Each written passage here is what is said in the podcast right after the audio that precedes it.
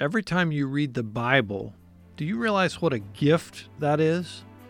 Or when you meet with other believers, are you thankful? Or when you listen to Christian music? A gospel worker named Dr. Berhane lived in Eritrea, where all those activities are illegal. He says the government of Eritrea will sometimes make citizens sign a statement that says, I will never meet with other Christians. I will never read the Bible.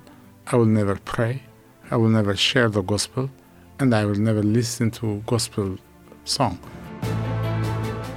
Jesus never promised his followers an easy path. In fact, he told his disciples that the world would hate them. He sent them out as sheep among wolves. Jesus' words came true in the life of the apostles, and they're still coming true today in the lives of his followers around the world. Join host Todd Nettleton as we hear their inspiring stories and learn how we can help right now on the Voice of the Martyrs Radio Network. Welcome to Voice of the Martyrs Radio. My name is Todd Nettleton. I'm glad you're with us this week. You know, as we celebrate Independence Day here in the United States, 600 of our brothers and sisters are spending another weekend in jail in the nation of Eritrea. In the early 2000s, I had the privilege of visiting Eritrea. It is a beautiful country full of kind and generous people. Some of the pastors that I met when I was there are among those 600 Christians who are in prison today. And several of those prisoners are closing in on their 5,000th day behind bars. In honor of those 600 believers, I want to share an interview with you this week that was conducted four years ago with a man who also spent time in prison because of his faith. Dr. Berhane is now out of Eritrea, but he continues to monitor and support the church in that nation. And I wish I could tell you that because this interview was recorded four years ago, a lot has changed and it's much better now for Christians in Eritrea. That wouldn't be true. There was a peace deal between Eritrea and Ethiopia that was signed in 2018, and a lot of people thought, okay, this is good news. The Eritrean government won't be so worried about outsiders now, and maybe human rights will get better in Eritrea. That hasn't happened either. And so much of what Dr. Berhane will say about how prisoners are treated, that is still true. That is still going on today in Eritrea. You know, I have an ear for quotes and sound bites. I think it's somewhat of an occupational hazard. But Dr. Berhane said one of the most profound things I think I've ever heard and you'll hear it in this conversation today. Dr. Berhane spent 11 months in prison, and he asked the question how do we understand the cross without suffering? I know you're going to be inspired by this conversation. I hope you'll pray for our brothers and sisters in Eritrea, especially those pastors who have been in prison more than 15 years. Dr. Berhane, welcome to the Voice of the Martyrs Radio. Thank you for having me. Most of us don't know much about Eritrea. Why is the government so opposed to the church? Eritrea came into existence, the new government, in 1993. And before that, our president was very strong Marxist. So his background is is the communist ideology of there is no God, we want to control the people. We want to control religion. Yeah, it's uh, it's more of a of a control. He wants everybody to worship him, so he knew that he was not going to get it from from Christians because we we believe it's only God, it's only Jesus whom we worship, and he didn't like this idea, so that's why he became very strong against Christians. You yourself experienced that firsthand, be, being arrested for your faith and being sent to prison. Uh, tell us a little bit of, of your story. Uh, this was long time ago. Before before that, we, we were under the Ethiopian communist regime. At the time, also, everything was cracked down. You know, you cannot worship, even you cannot uh, speak against the government, even you cannot have an independent idea. and I was working in this small town in Eritrea.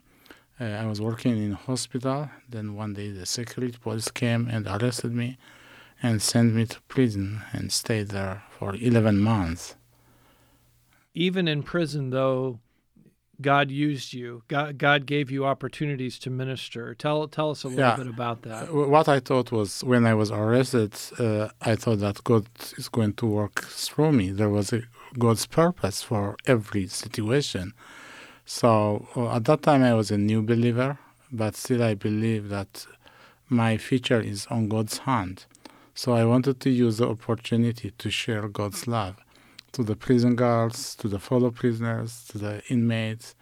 And God opened this opportunity. So every day uh, I was clapping my hands, and prisoners would come forward, and I share from the gospel. And sometimes some of the prisoners would stay to ask more questions and ask for prayer. So I did it for 11 months until I was released. How did that affect your faith? Uh, the fact that you were in prison, you saw God working through you. How did that encourage you or, or grow your faith? Yeah, when you are in prison, what you see is hatred. You know, everybody screams at you. The prisoners fight each other, and the prison guards are not nice to you. But you can keep this inner peace. It's because of Jesus, and you wanted to share that piece to the guards and to the prisoners. And sometimes you see people be being touched by that, and they want to hear more about it and they start to appreciate, you know, your your faith. So this encouraged me to do more and more. Some people even uh, were asking and were praying, and were accepting, inviting Jesus Christ uh, their heart. And when you are in this prison, it's not like prison uh, in the West. Most people were not sentenced. Most of the people were never charged. Just they keep you there, and one day they call five, six, sometimes 20 people and execute them. So nobody knows when he is or she is going to be executed. And I remember one night, two guys came to my bedside and borrowed my Bible and they read together and prayed. The next morning, one of the guys were executed. So when you see that people being prepared, you know, to to face eternity, you appreciate that you, me being there was the, that was the purpose of God. So a lot of people prayed with me just before they die. So that's really um, a good opportunity. Did you ever feel discouraged? Did you ever feel like God had had forgotten you? There are times that you feel God has forgotten you, uh, especially when you see 20, 30 people taken from you, your clothes. Uh, you know, you become family in the prison. You eat together, you laugh together, and suddenly the prison guard comes with list of names, and just you wait. You might be one of them, but you are not. But your friends were part of that group, and you feel bad feeling. But you always the scripture en- encouraged me. I remember one day they took 46 people in one day and i was a bit disturbed then i when i look into my into, into the scripture i was scripture from the book of psalms it says though i walk through the valleys of death you are with me. So i felt this is the valleys of death i shared with the with the prisoners. I told them that's the place where we are. But it's not that all. God is with us. So a lot of people were converted, uh, and you can see uh, the power of the scripture for that dark time, dark day. Did they allow you to keep your Bible, or did you have to hide it, or how do, how was that? I, ha- I had to hide it. I had to smuggle Bibles. So sometimes, you know, there is always search. They search and get uh, take my Bible, but I have to smuggle again. In 11 months, I think I smuggled three times. So it was three times was taken my Bible. One of the things that, that you said earlier today, you said that they separate out the Christians from the other prisoners. Uh, why is that? Uh, because wherever they are in the prison, they always share the gospel, and we hear a lot of people get converted, even from Muslim background. So the authors didn't like that. So there are a certain group of people, especially the ones who were free to share the, the, the gospel. You know, they, they built a new uh, prison for that purpose, only to host Christians. It's in a remote place. There is no transportation, so they will not have any visitor, and they will have, have the comfort, you know, of sharing the gospel to others. So they built a completely separate prison for Christians. Yeah.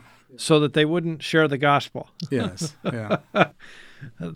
That's very sad, but at the same time, it's encouraging to know that uh, even in prison, they are being a witness for Christ and they are continuing to share. Yeah, there's more freedom of worship inside the prison than outside because once you are there, you are, you are there. You don't. You are not uh, scared of prison, So people feel free to worship inside the prison than outside the prison. What about the, the Christians that are outside the prison? What what kinds of changes have they made because of the frequent arrests, because of the security danger? They became too secretive, so m- mainly they witness one to one. So you know, uh, people always reject the gospel when they are in groups, but when you uh, when you single them out, they would be more uh, what you call they, they accept more the gospel. Uh, so when in sharing the gospel, they do it one to one, and when conduct Bible study, they they have uh, strict rules. You know, this confidentiality. They meet in secret places. They change, you know, from one place to another place. So they become wiser and more stricter. So that's why we have less uh, prisoners this year than it used to be. Are there churches that are that are functioning? Are they meeting in homes? Are they just how how does it work to be a Christian in Eritrea? We have only home church, so there are home leaders, and in fact, we have we probably we have more Christians today than uh, ten years ago because there's a multiplication of this church. And a lot of people, even from the families of the authorities, the wives of the uh, of the people who are persecuting, are coming to faith. So we have this opportunities. So people are using that.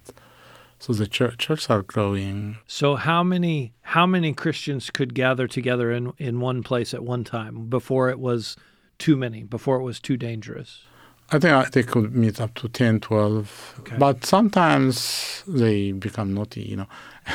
Last year, one guy, he gathered 180 people in his house. And the security came and arrested him. and all the group, a lot of them were non-believers, just came to listen to, to hear the gospel. And they were released straight away because when they were told to sign, they signed know, because you have to renounce your faith in order to be released. So these newcomers, it was not an issue, you know, signing.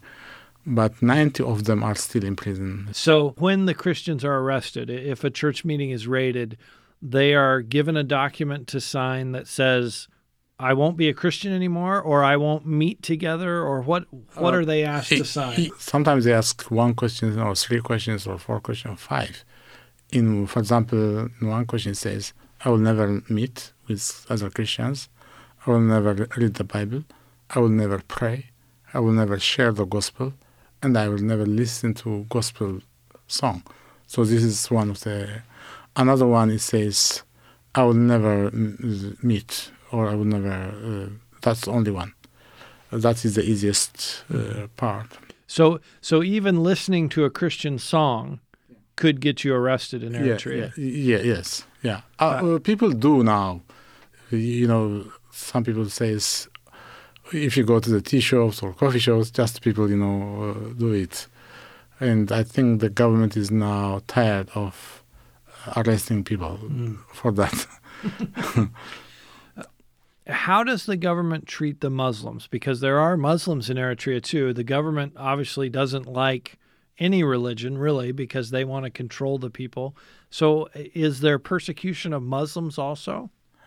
It's not as bad to Christians. Uh, for example, in the early uh, 1990s, there was this Islamic movement uh, from Sudan So the government start to crack down on all these Islam Islamist cell groups because they were plotting to overthrow the government. In fact, people say in 1996 Bin Laden was on in Eritrea. He came from Sudan, so oh. so there, there was some Islamist movement in the mid 90s. Still, the government is fine with moderate Muslims, and although there is also he tries to control them, but at least they are allowed to build mosques and they are allowed to worship freely. So they are not being targeted for being Muslims or for for uh, praying, mm-hmm. but they are being targeted if they are uh, one of the extremists try to overthrow the mm. the president the president. So how do you personally deal with the challenge of uh, I, I, know your phone rings and, and you talk to Christians in Eritrea.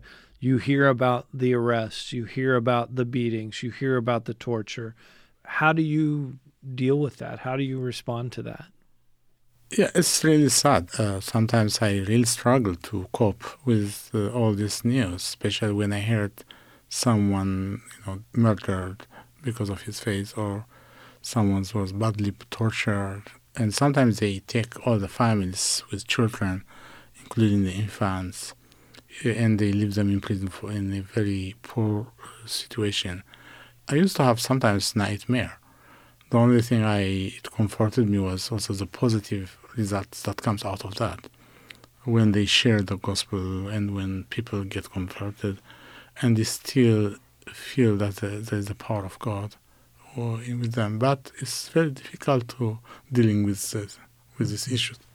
Well, especially I'm in a very comfortable place now in London. So, are there particular scriptures that you draw strength from, or particular songs, or just how do you how do you recharge your battery to to do another day dealing with pain and suffering? Yeah, whenever I read the scripture, it's uh, full of persecution in the scripture. You know, in fact, Paul says, anyone who wants to live according to the will of God will be persecuted. And I know these people have choices. If they want, they can avoid persecution. And it's their choice. And it's a good choice. So that's also something that comforts me.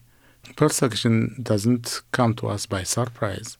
It's a situation that we have to pre- be prepared.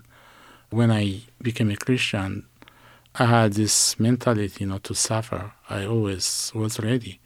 I always live a very uh, mild life because I don't want to just to say that I uh, I will be established in here. I never was uh, been established anywhere because I knew uh, one day I'm going to be taken. I'm going to be arrested. So, you know, if you prepare ahead of time, uh, when it comes to you, you, you just start to praise God because it is God who who is in control and how do you prepare? Uh, because I think most Americans we don't even think about the possibility that we could suffer for our faith. I think so. we have to we have to read the scripture as it is. Sometimes we select some uh, uh, some scriptures that deals with blessings, and we just want to meditate on them, but we have to balance it. Of course, God is the one God who blesses us, but sometimes also He lets us go through suffering in order to share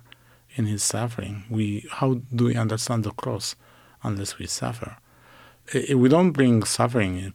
Suffering is not a, a pleasant thing. Nobody wants to. We always, you know, it's our natural instinct to flee from suffering. But sometimes there is a place where we cannot flee. So we have to embrace it. And at that time, God gives us grace to understand what real suffering means. And out of that suffering, we can share life, the life of Jesus. We can share the love of Jesus. People know that we love them when they see us, you know, being strong during the time of suffering. In the prison, when they were executing people, when they look at me, I was filled with the peace of Christ. They wanted to know more about Him. We want this Jesus because uh, uh, they knew that it was real. So suffering sometimes bring Jesus closer to our heart. And I think that's a lesson you don't understand until you suffer. Uh, yeah. It's uh, I can hear you say it, but until I experience it, it doesn't really take a hold. Yeah, I, I never uh, thought it would be a blessing to me. When I was a Christian, I was always avoided, uh, you know, suffering. But I found myself in that situation, and God gives grace for that particular time. So you don't understand when people pass through the martyrdom what they feel on that particular time, but the Holy Spirit gives them grace, and we don't understand what sort of joy they would have inside. Your work now is is to be a voice for Eritrean Christians. Can you talk a little bit about your work and your organization and what you do? Yeah, about 10 years ago, I co founded an organization. We called it Release uh, Eritrea. And this was in response to the persecution that was happening in Eritrea. We thought we could do at least three things. One is we could let the world know what's happening in Eritrea. Secondly, we could support the Christians, you know, financially and with some material help. Thirdly, we could mobilize prayer. Based on that, we started this organization, and so far we are helping all these prisoners' families. And also, we do some work with refugees because some Christians are now left Eritrea and are living in Ethiopia in exile. Uh, it's estimated up to 100,000 Eritreans are now in Ethiopia and hundreds of thousands in Sudan, in Egypt, in Israel. So all these people need our support. So we have uh, different centers now. We have a safe house in Egypt, three safe houses. When people get kidnapped by the Bedouin in the Sinai, sometimes when they flee from their kidnappers, so they we get them and house them in our safe house.